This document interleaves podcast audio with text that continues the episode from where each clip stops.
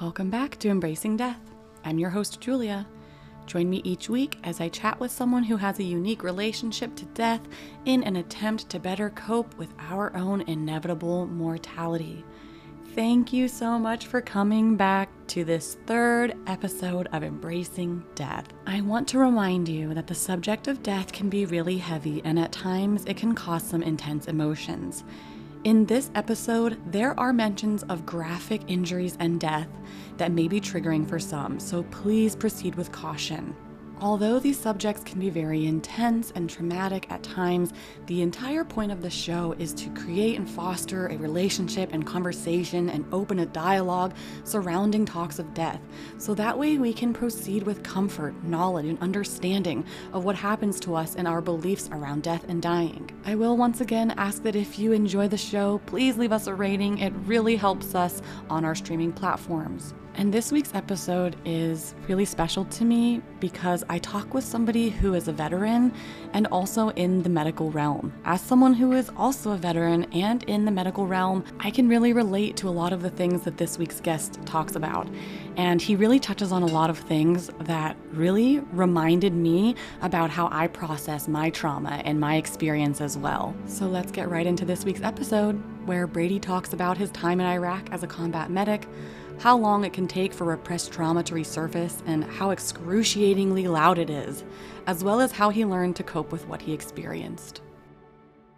My name is Brady Allen, and I am a former combat medic with the U.S. Army's 10th Mountain Division. Brady, thank you so much for coming on the show today. I am really, I really relate to you in the sense that I'm a medical professional and a veteran. Luckily for me, I didn't have to do those two things at the same time. And we do hear a lot of stories about combat medics and people in the military and just the kind of things that they experience. So thank you so much for coming on the show. I think a lot of people, a lot of veterans will be able to relate to your story. So I just want to say again, thank you for coming on the show and agreeing to share your story. Absolutely. I was following you from your through hiking stuff and knew that you were in the medical field also. And so, yeah, I related to you a lot. The hiking thing seems to follow me everywhere I go, which is a great thing because it's a wonderful community. and it's a lot of people, in a lot of cases, working through trauma. Most of us are like trying to work through some stuff. So I think we can all relate. There's a couple Boy Scouts who just really love the woods, but most of us love the woods because of the things that it, it offers to us. So I want to dive right in and tell me I know you are a combat medic in the Army, and you were a combat medic in the Army in a very intense time. So please tell me a little bit about how you got into the Army, when this was, and what kind of things led you to joining the Army. So I was on active duty with U.S. Army from basically 2005 to 2009 and the U.S. Army's 10th Mountain Division is the most deployed division in the U.S. Army. So during that time, I deployed twice. I basically spent half of my time on active duty deployed. And in 2006, I deployed to Afghanistan for basically eight or nine months. In late 2007, I deployed to Iraq and we were stationed just outside of an area called Sadr City, which is in a part of Baghdad, which during the time period that we were there was pretty much the worst place in the country that you could be. and so we were there from late 2007 to the end of 2008. What kind of things led you to become a combat medic in the Army? I had done an EMT basic class when I was in college. I was doing an associate's degree in outdoor education and did a EMT basic class basically just because when you're in the woods, the more medical knowledge you have, the better. and just really enjoyed it. I fell in love with it.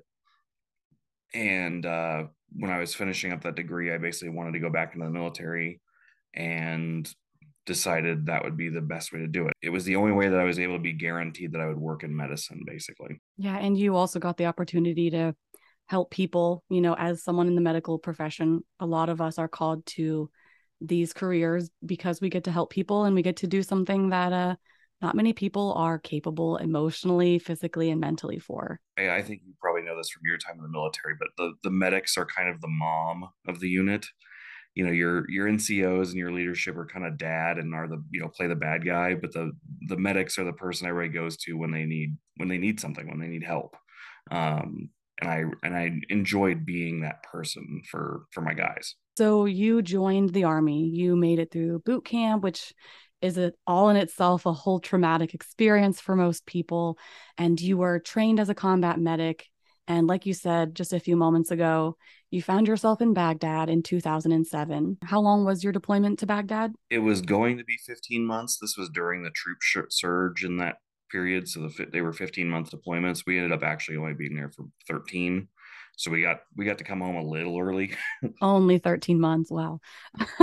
That's a, I think with both of my deployments one was 5 months and one was 3 months. Yeah so you were in Baghdad. The the fighting was still pretty heavy. There was still a large presence of the US military. You deployed as a medic for the combat engineers. So tell me a little bit about what that means, what what a combat engineer is, and how that deployment started. Sure. So our battalion was kind of a, a combination support battalion. So our in our battalion, we had a bunch of different groups that basically provided support to the rest of our brigade. So we weren't an infantry unit. Um, we were in a infantry unit, but we were we were support staff. So it was we had combat engineers, military police, uh, military intelligence, communications. Oh, we had um, fire support so people that would call in artillery strikes and stuff like that and just just other general not direct combat roles but all oriented around helping with specialized skills for the rest of the unit. My primary duty when i was in that unit was a line medic for our combat engineer company. It's basically solving problems with explosives would probably be the easiest explanation of what a combat engineer does it's it's a lot of jack of all trades construction stuff but it's also a lot of they learn how to do mine clearing breaching obstacle clearance. And while we were in iraq our engineer company was tasked with what's called route clearance which is basically ied finding. So they're in specialized vehicles and you're basically driving down the road trying to spot ieds before you hit them.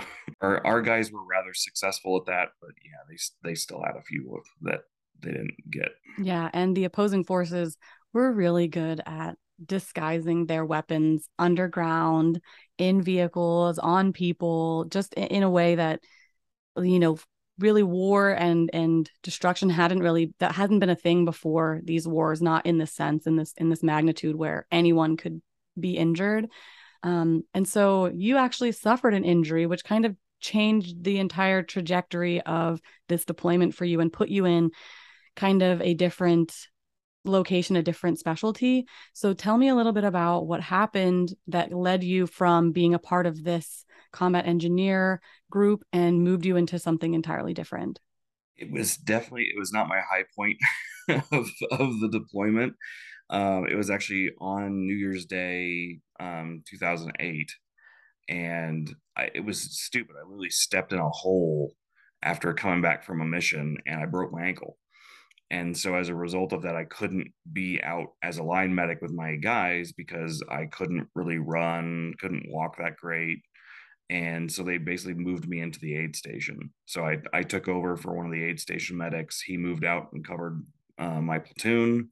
And I ended up in the aid station for about five months uh, until I was able to um, basically run again.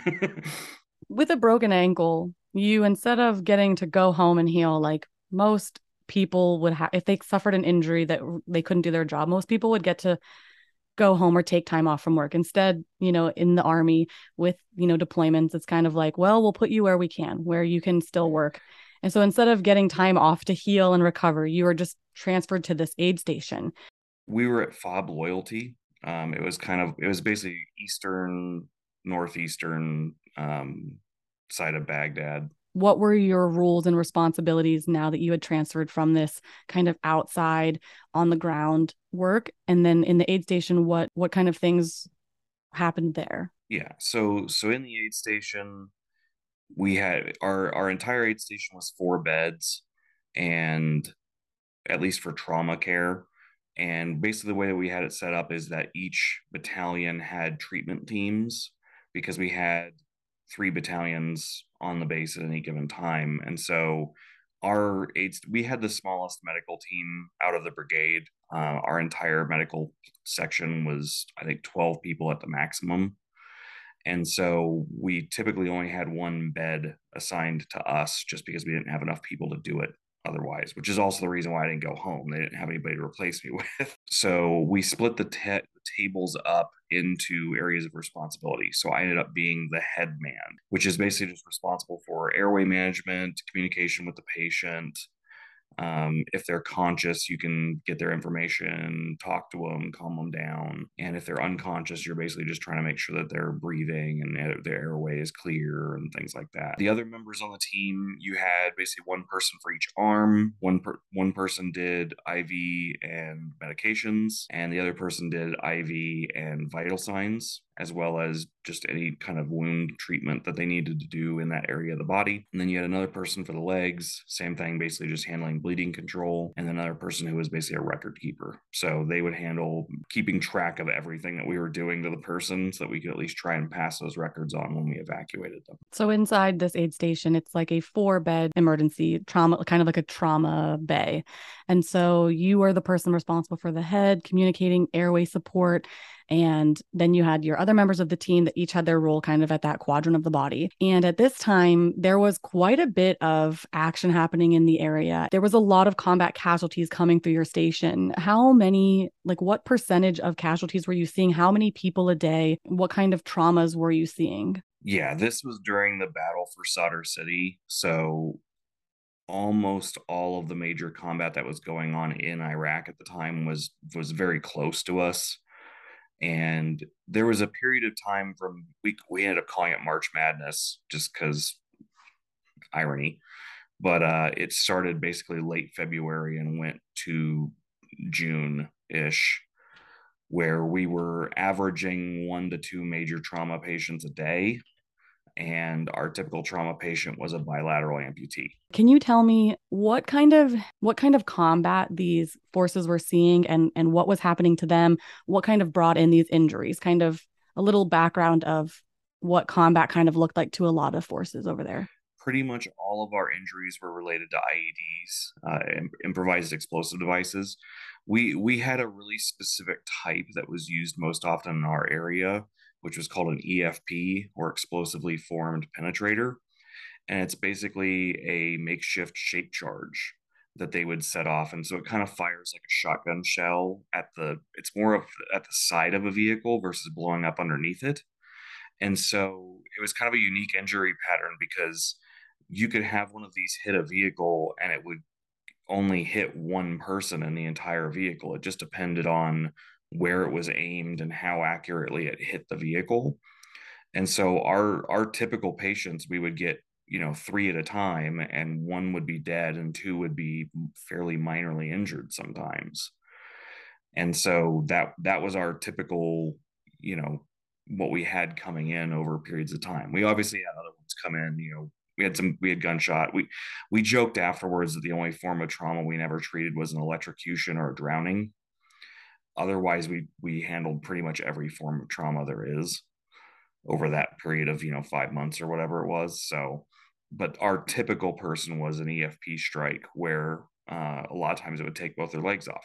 As someone who worked in a level one trauma hospital in the er and, and being trained in the trauma bays to to work and see these kind of traumas we see really really gruesome traumas once in a while. We see mostly you know vehicles gunshot wounds accidents, things like that. But it seems like you are kind of seeing this stuff on a very regular basis. And eventually you start getting kind of worn down by constantly seeing, you know, these young soldiers, these young um, people that have you know given their life and their and their free time in their youth to fighting for a greater cause that they believe in and it's got to be very heavy it has to affect you at some point is it was there a point where you just kind of couldn't take seeing all of this kind of loss? We we were all getting really close to burnout um, by about the end of march beginning you know april. It, it was just constant. I mean the the biggest problem that we had was there was a period of probably almost 35 or 40 days where basically everyone who was coming in the door who wasn't conscious and talking to us was in traumatic arrest and you know from working in the medical field that your your chances of survival if you experience a traumatic arrest are somewhere around 1% I mean, you you could go into a traumatic arrest in the parking lot of Johns Hopkins, and your chances of survival are very, very low. And so to be handling this, you know, in Baghdad with four beds and, and very limited resources, having somebody come in a traumatic arrest was as close to a death sentence as as it could be. But you still have to try and help these people. And uh, we kind of we got to the point around the end of April and around that time period where we just needed a win. We we needed somebody to come in that we could actually do something for. Using I don't think a lot of people realize that even though you know the outcome is probably going to be death, as a medical professional, we are required and we want to throw every resource. We want to give mass transfusion. We want to do whatever we can. We are slamming in different drugs into these people to try to stabilize them hemodynamically, to give them a blood pressure, to give them a heartbeat. We are doing cardiac massage. We are doing things that we know are going to result in the death, but and it's very labor intensive. It is physically exhausting. It is mentally exhausting. You're doing medical calculations. You're looking at vital signs. You're managing airway. You're starting IVs. It is not just you do this one thing. Your job might be just the head of the bed, like you, which is just manage the airway, just do the intubation, just do what, you know, whatever it is that you're managing. But it also requires you working with those four other people, managing all of their information that they're giving you, working together on what medication needs to be given in what order at this time when we're defibrillizing a patient, just it's a, such a physically, emotionally, and mentally taxing experience. And you were going through this so frequently that I think the quote needing a win is like life and death for you guys because at that point you can only give so much energy and so much time without receiving any type of positive feedback. And it sounds like you got to win. We we did finally. and it doesn't sound like it's the kind of win that is necessarily feel good, but you were able to take that and get a little bit of a morale boost. So tell me about this win, what happened, and um, how that kind of changed the trajectory. There, there were kind of two right in a row. We we had two guys come in in consecutive days, and they and they both ended up making it, and that helped a lot. the The first guy was a little crazy because, like, I mean, it wasn't one where it was like, oh, cool, you know, he's gonna be fine. It was it was a holy crap, you know, he's not gonna die, but holy crap, we we had a guy come in and typically the way that when we would deal with it when patients came in is one of our senior NCOs would go outside and help triage. So our our mechanics worked across the street from the aid station, and so anytime we had a mass casualty situation coming in, which was in this time period nearly every day, they would run over and help triage the patients and move people out of vehicles and things like that because you know from being in the medical field there's nothing more difficult than to move an unconscious person. And so they would help do all of that. And so our one of our senior ncos would go over and help kind of manage this because they're not medical per- personnel and make sure that we got you know the most seriously injured person in first and things like that and he was notorious for kind of underselling the injuries that we people would have. We'd get somebody who's like, oh, he's he would run in before the first patient would come in. He's like, oh, his his legs are messed up, and he would come in and there he wouldn't have legs, and so it was that kind of stuff. And this is the only time we could think of where he walked in and he was white, and he just he made eye contact with me, and he goes, he doesn't have a face. Okay, um, what am I gonna do? Also, also we always joked afterwards that the initial report in terms of what kind of patient we were going to get was always wrong. And in this case, the report that we had gotten of the type of patient is that he was coming in with burn injuries. So that's what we were we were getting, you know, the the aerogel bandages and all the stuff that we would normally use for for treatment of burns. And then he comes and he's like, no, it's just trauma and he has no face. Would they bring him in and they hand him to me because I was at the head of the bed. So basically, the litter bearers would come in and hand me the two lead handles of the litter, and I would pull the patient in and get him secured to the litter, and then we would start working on him. And apparently, what had happened is basically an RPG had come through his windshield and hit him in the face. And so, from his eyebrows down, he was it was not recognizable you understand looking for landmarks and things like that when you're treating a medical patient. And so, as a head person, you're looking for landmarks to be able to see if their airway is open, see what kind of injuries they might have, head wounds, things like that. and I had no landmarks. I, I had to actually look for a couple of seconds before I could figure out where his mouth was. And it, basically came down to I saw his tongue, and that was the only landmark I had. And and he was conscious when when he came in. He had actually driven the truck with direction from his gunner and his and his passenger of driving the vehicle back onto the base. And he had done that while he was this messed up. And he was still awake. He was trying to communicate with us. We had a a semi funny slash shocking moment where I took a big roll of gauze and put it over basically where his eyes would have been because just to try and limit the amount of blood that was pooling around his face and kind of in his mouth and stuff. And all of a sudden he asked me, why can't I see? And the entire aid station just went dead silent because I don't think they had quite realized that he was talking to me yet. And all of a sudden it was like, oh, oh God. And I, I just kind of leaned down next to his head and I was like, could you see before? And he was like, Yeah. It's like, okay, I just put a, a big thing of gauze over your eyes. So that that was me, okay?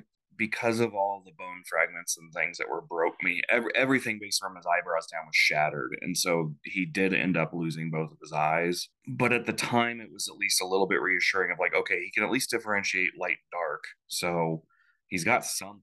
I can't imagine. I mean, for you, it's kind of traumatizing to see a human with losing their human features right in, in, this trauma. But for him you know he doesn't really know what has what has happened to him because in his mind especially when you're experiencing something traumatic like that a lot of times you are not even processing what happens to you for a very long time. And he wasn't even really in much pain. I mean i'm sure you've seen this from trauma patients but a lot of times they're not in a whole lot of pain because none of the nerves are firing. So so he didn't really he had no idea. He just knew that he he had gotten hit in the face and he couldn't really see anything, you know, stuff like that. And he and he I, I he could feel like his jaw was broke and stuff like that. But but yeah, he didn't really understand what was going on. And I actually heard an interview from him later on, and he ended up not remembering anything from basically the time of getting hit to waking up in Germany, which our our thing on that was always good because it wasn't a great time to be aware of what's going on. Yeah. if if I could not remember some of that stuff, it'd be great. But yeah, yeah. which I think we'll get in we'll get into that here a little bit on. So yeah, he had, came in with this intense facial injury and you were able to kind of stabilize him, make sure and he wasn't bleeding out. Think, you know, you were able to get him prepared and eventually most of these intense injuries that of the patients that survived were sent over to, you know, usually Germany where they could receive um, you know, more hospitalized medical care that wasn't happening in the field. Yeah, we we got him onto the helicopter, we got him sent off. We kind of came back to the aid station and just kind of had like a holy crap that just happened moment of like, yeah, he's gonna be fine. He's he's got a whole lot of surgeries ahead of him, but he's he's gonna live. He had essentially no other injuries, so it was kind of crazy to just like look at that and be like, wow, it was literally just that. So the very next day, one of the engineers actually came in who had gotten hit with an IED and he did end up losing both of his legs but he but he lived. He came in conscious and talking to him and we were able to basically just package him up really fast and get him out to to evacuated and so we had two right in a row where it was like holy crap okay both of those guys are to be okay eventually but they you know they got a long road ahead of them but you know we had had we had not had someone leave from bed one that had lived in about a month before that. It gives you almost a second like head of steam. Like it's almost like you know if you're running a race or something and all of a sudden you start feeling good again it's it's like that all of a sudden everybody had more energy and you kind of realize why you're there and what you're doing actually makes a difference because but up until that point you were just basically beating on dead guys giving up all giving all this energy to these young men and women and people that just were not compatible with life. It has to be really intense. And is there anything more about your deployment that you want to share before we move into coming home and kind of unpacking a lot of that trauma? This was actually this was April 7th. The only reason or no, April 6th. Uh, and the only reason I know that is because uh, a buddy of mine got killed on April 7th. And so this was a guy who came in and I was not on bed one. So when we did our when we did our bed assignments, we rotated bed assignments every week just so that one group of one bed team wasn't getting all of the worst patients because the worst person always went to bed one. And so you would spend a week on bed one and then you would rotate to bed four, which, unless you got four patients, you weren't getting a, a patient. But everyone on those beds that didn't get a patient would still go over and help out with whatever they needed to on the other ones. Normally it was doing CPR because we would rotate out about every minute, you know, stuff like that. But you're also just gophers. And this guy came in and we never really found out what happened to him. He hadn't been hit by anything directly, and he was the gunner when an IED explosion went off. So we think the pressure wave was actually what injured him. And he was in traumatic arrest when he came in. He had a pretty bad abdominal injury that we were kind of trying to deal with, but physically, there was nothing apparently all that wrong with him other than the fact that his heart wasn't beating. And so we're going through the you know, they're doing meds, they're doing epinephrine, they're doing, we're shocking him, we're doing CPR in the meantime. And our brigade surgeon basically just comes up and says, Do we want to just give him whole blood? Because we didn't, at, at our aid station, we did not have packed red blood cells or blood on refrigeration. We, we didn't have the ability to do any of that. So, what we were talking about doing was direct transfusion. The three docs that we had there were like, I mean, yeah, let's try it. What's he's he's dead. Like what what's the harm? And they check his blood type. One of our other medics who was in the room was actually the same. It was it was an unusual blood type. It was like B negative or something like that. And you know from being in the medical field, you try and match the blood type if you can, but if you can't, you also have O negative, which is a universal donor. And so they were trying to find people who matched his blood type if they could and one of the medics happened to be the same blood type so he immediately ripped his top off and they started working on getting blood pulled out of him. But the other doc turns to me and goes hey go outside see if you can find anybody else who's b negative. And our aid station was in this building so outside the doors of the aid station was just a hallway where typically the other people in that person's unit would wait. The mwr tent was right there.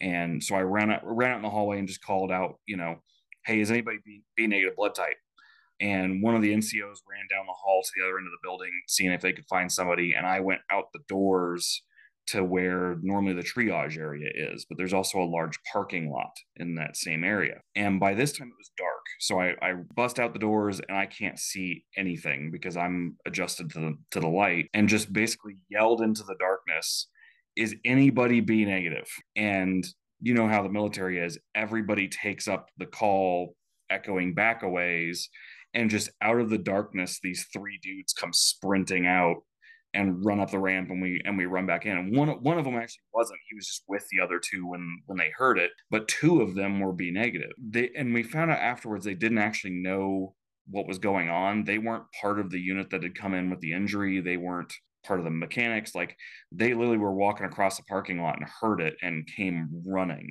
And we ended up pulling basically a full unit of blood out of all three people and putting it into this guy and it unfortunately didn't work but we we found out afterwards basically the pressure wave had just all of his hard organs and uh, like it it popped him like a balloon. He, he as soon as we got him any kind of blood pressure he started bleeding out of everywhere.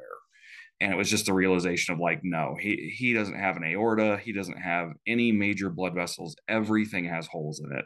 But you still had the experience of three complete strangers who have no ties to this person, have never met him, will never meet him again. I don't even know his name. And they still came sprinting to his aid and gave literally their life's blood to try and help him. And that was what we had every day. We were all willing to do that level of work on every patient that we had come in for us. So it was exhausting and and draining after a certain point, but you had these experiences where you just get a little bit more faith in humanity because people are really willing to do things for each other that you wouldn't necessarily expect. It's always so special that even in these really crappy times just people coming out of the darkness complete strangers like i got i got this blood what are you gonna what do you need it for and, and that was the whole thing they weren't asking any questions about like what are you doing? Why are we doing this? It was, what do you need? It was a very strange situation. You know, I mean, you you know from probably giving people blood in a trauma situation, we were literally pulling it out of one person's arm and plugging it into another person. I can only imagine the visual. It was it was different. yeah, like you don't you don't we don't see that in the hospital. We have fridges filled with blood and mass transfusers, um, but just it does restore a little bit of faith. And after all of this, you finally had these wins, and then shortly after that, things kind of changed in the climate of the the war. So tell me a little bit about kind of how what things happened. Um, a lot of the combat kind of looked like it was decreasing. Yeah. So in like late June, early July timeframe, a ceasefire was declared and so a lot of the the daily type stuff kind of slowed down. We we still had patients here and there, but it was no longer you know a daily thing. The other thing was I started going back out on missions with um, some of the different groups in our battalion because I I was healed back up, and so it it switched from just being a daily grind in the aid station to being a little bit more variety, a little bit more of just kind of a positive interaction with everyone around you. And so then you were eventually able to come home, your deployment ended, and you separated from the army, and everything was going good, right? Yeah.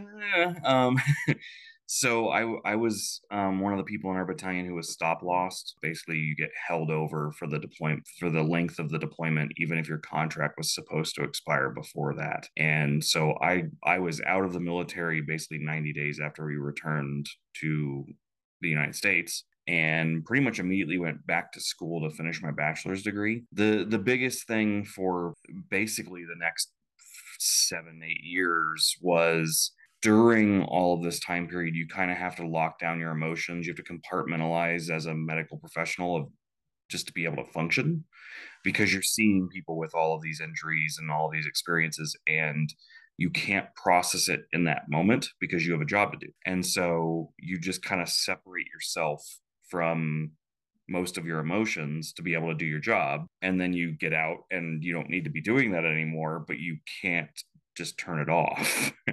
and so you're still kind of compartmentalizing just normal emotions, you know, normal everyday happy, happiness or contentment just isn't really there because your body doesn't want to feel anything. So you came from this 13 months of intense work and stress and then you come home and you're kind of pretty quickly separated from the army and then you start realizing that you're not just blocking out those traumatic experiences, you're kind of blocking out everything good, bad, passive, active. You're just kind of blocked. And this kind of flooded over into your new civilian life. Tell me a little bit about how that denial of those emotions kind of affected your reality. The the way I always kind of describe it is that I you're you're as close to a robot as it as it can get you know you're you're still going through all the motions you know i had a job i finished school i was doing all of the things that you know a normal average functioning member of society does you're just not feeling any of it. And so you're you're just kind of vacant from even your own life.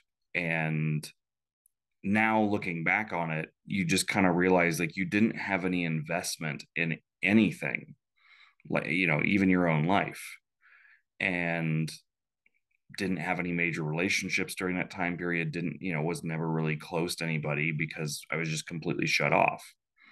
And it took you know eight or so years before that started changing. So you were living a totally normal life going through the motions but experiencing it in like a muted almost turned off kind of way. And i think i can relate to that in a sense just when you go through any type of big change yours was very very big compared to most. But when most people go through such a big trauma or event that kind of changes, you know, the way that they can experience emotions, you just kind of turn things off. And then you look back, you know, when you're finally able to say, what's going on? Why don't I feel anything?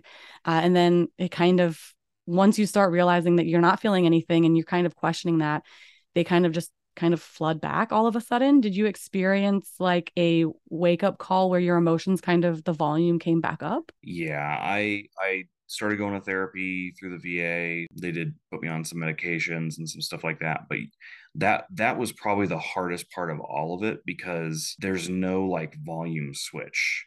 You know, you've you've essentially had it on mute for almost a decade. And then once you unclick the mute button, you have no control over that volume. So you just get all of it at once. And it's completely overwhelming for a little while until you're able to kind of reacquire the ability to not just shut it off entirely, but to just kind of control the volume and, and work with it. And it, it was, it was, you know, it's, it gets worse before it gets better for sure, because it was bad for probably a year or so.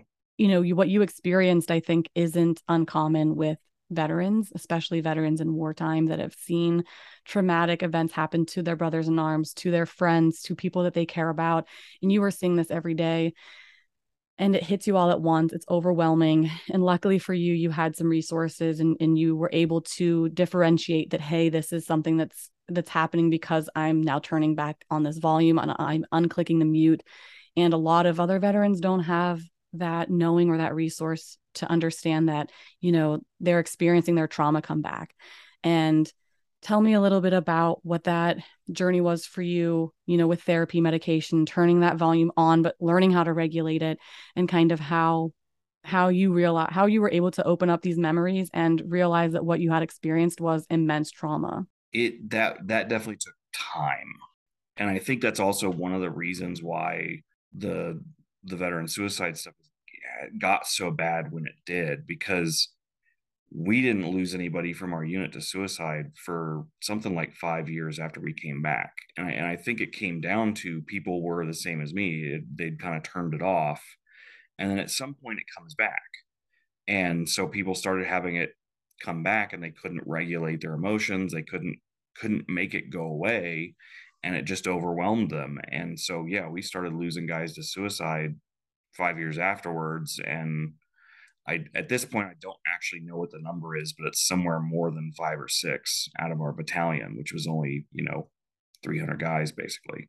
For me personally, you know, I, I had been working, you know, I think it's harder for people who don't have a, a mission in life. You know, they come back and they don't have a job, they don't have family, they don't, you know, they don't have these things that allowed me to focus on and not mess with everything that happened before, it doesn't make it any more healthy, but it just makes it more stable.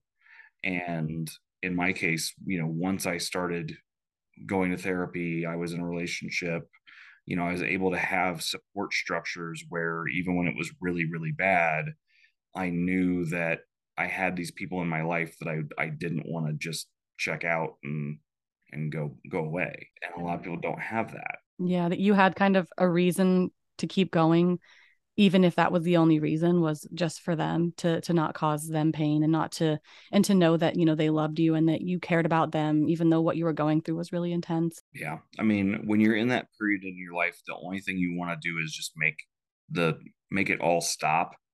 You know it's it's just it's like having headphones on at full volume and you can't take them off. And all you want is to just make it stop. And having people around to understand like if i do that i'm i'm going to hurt them and eventually this it's not going to be like this forever. Some people just never get past never get to that point. You know it took until pretty much last year uh, when i did my through hike to to really get the volume control back and it's rough. Yeah and being in nature is a really really great way to help. Um, it's like a great practice in mindfulness. So when you're out in nature, you're aware of your steps, you're aware of the birds, you're aware of the trees, the wind, the sun. And I'm not saying that wilderness, like going out in nature, is the, all the therapy anyone needs, but I do think it's a great way to help turn down some of that intensity because there is really something scientifically grounding about being in nature because you don't have the electricity the the four walls the wood the metal. You're actually in nature that as the world was intended to be which is how we developed as humans was out in nature. We didn't we weren't we didn't evolve to live in boxes and in although that's what we do now i do want to kind of touch on something else.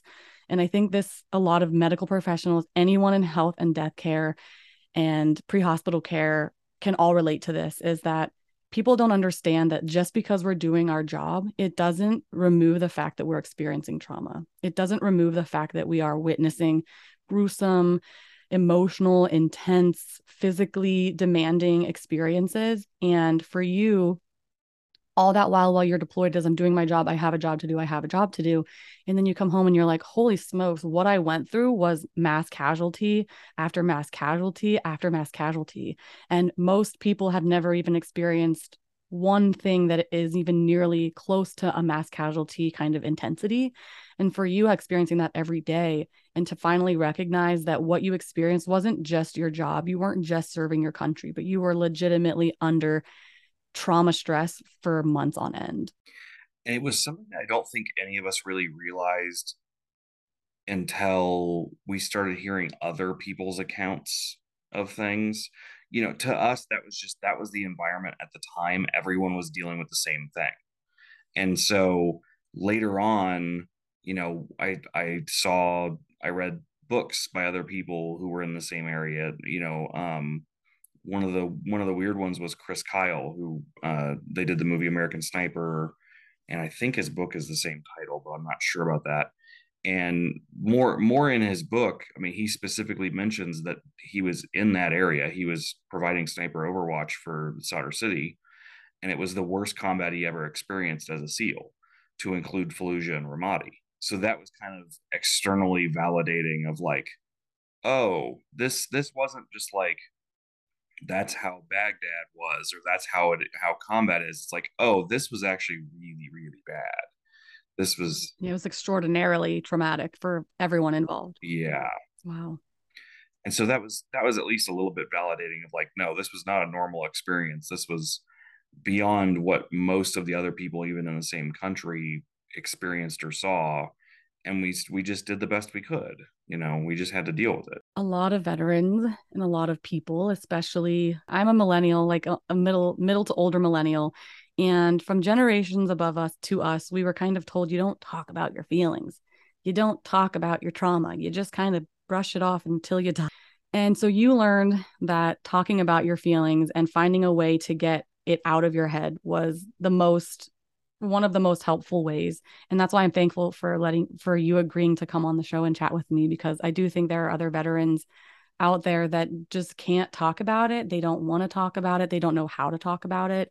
They don't know how to find a therapist or if it will help. A lot of times when i first went into therapy i kept thinking there's no way in hell some stranger is going to help me understand my feelings because i'm feeling it. And you know within the first hour you know i'm like oh crap okay maybe it's not necessarily them it's just talking it's just actually getting it out of your head. I, I think the biggest realization that i had when i was talking to different people about it was the the statement that trauma is trauma. It, it doesn't matter what the specific event was we as humans react in similar ways. The the way that it affects us the way that we process it the way that we react to it is generally very similar. And and that was just kind of that was kind of my aha moment of like it really doesn't matter what trauma happened to you we can all relate to things because we've all had those reactions. It's never going away. You can talk about it you can not talk about it you can do whatever you want like it's not going anywhere. And so whatever you need to do to be able to figure that out do it you felt alone in your personal experience, but you know that you're not alone in the fact that we all experience something like that.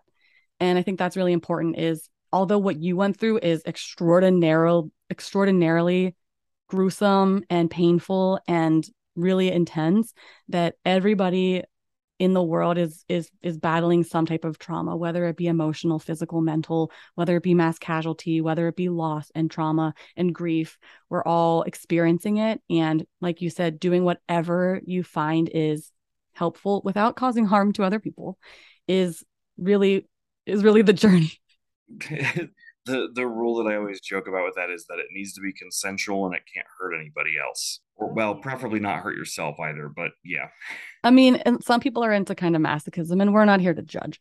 But um as long as you're not hurting yourself in a overtly purposeful way to cause harm and only that, Um, but whatever outlet you find to process and move forward and you like you said you kind of have to trauma's not going anywhere so you have to kind of learn to give it a little hug and be like all right you're coming with me but where can i put you that keeps you keeps me safe like i know you're coming with me but i don't want you on my shoulder maybe i'll put you like in the back seat in the trunk yeah I'll I'll I'll look back and say hi periodically, but I don't need you like breathing on my neck.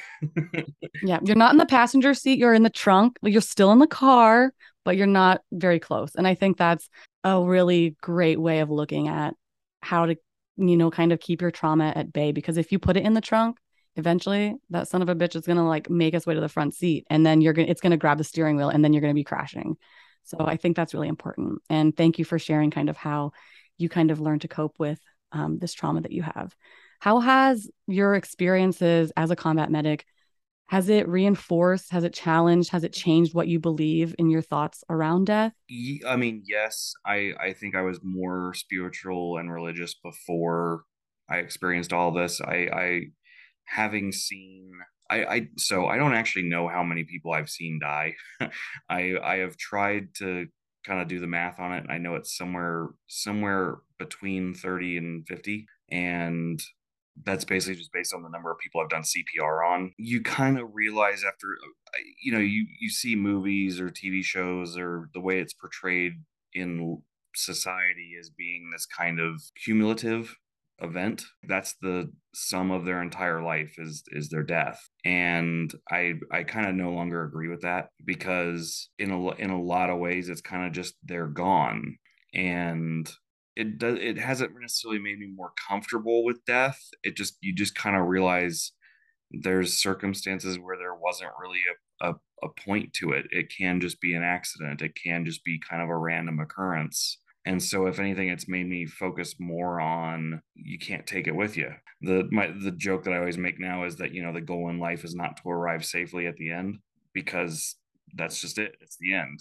Arriving at the finish line with a bunch of money and power and friends isn't really going to help you once you cross the finish line. So take advantage of what you have during the race. I love that.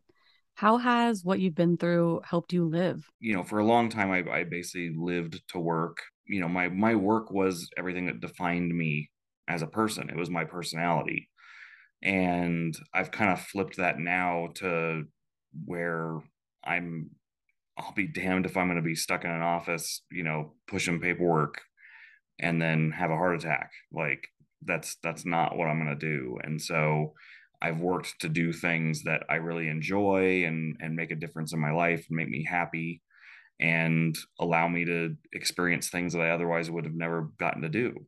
And so that's what I've been doing for the last basically 2 years now.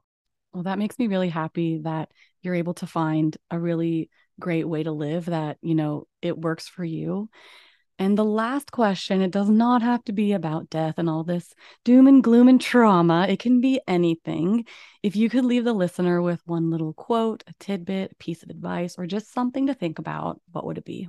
The quote that comes to mind is ironically from a science fiction novel, but it but it's uh you are what you do when it counts. It can be applied to all sorts of different things because what does it count to who, you know, but but it really comes down to a lot of different things and, and it really is true. Like you you are what you do when it matters. Not when someone's looking, not when you can benefit.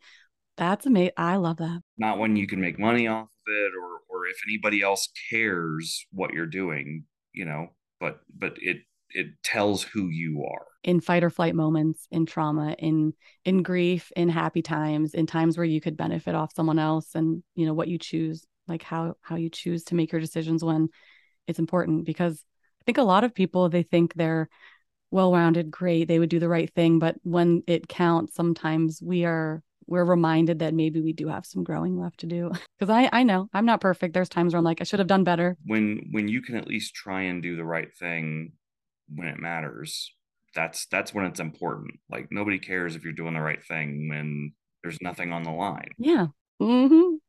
well brady thank you so very much for sharing your story i know it cannot be easy to talk about some of the things that you experienced but i do think it's really important for people to hear how not only did you experience this trauma, but you have learned to pack it up and put it in the trunk after processing it. And I just want to thank you for sharing your story. Thank you so much for having me.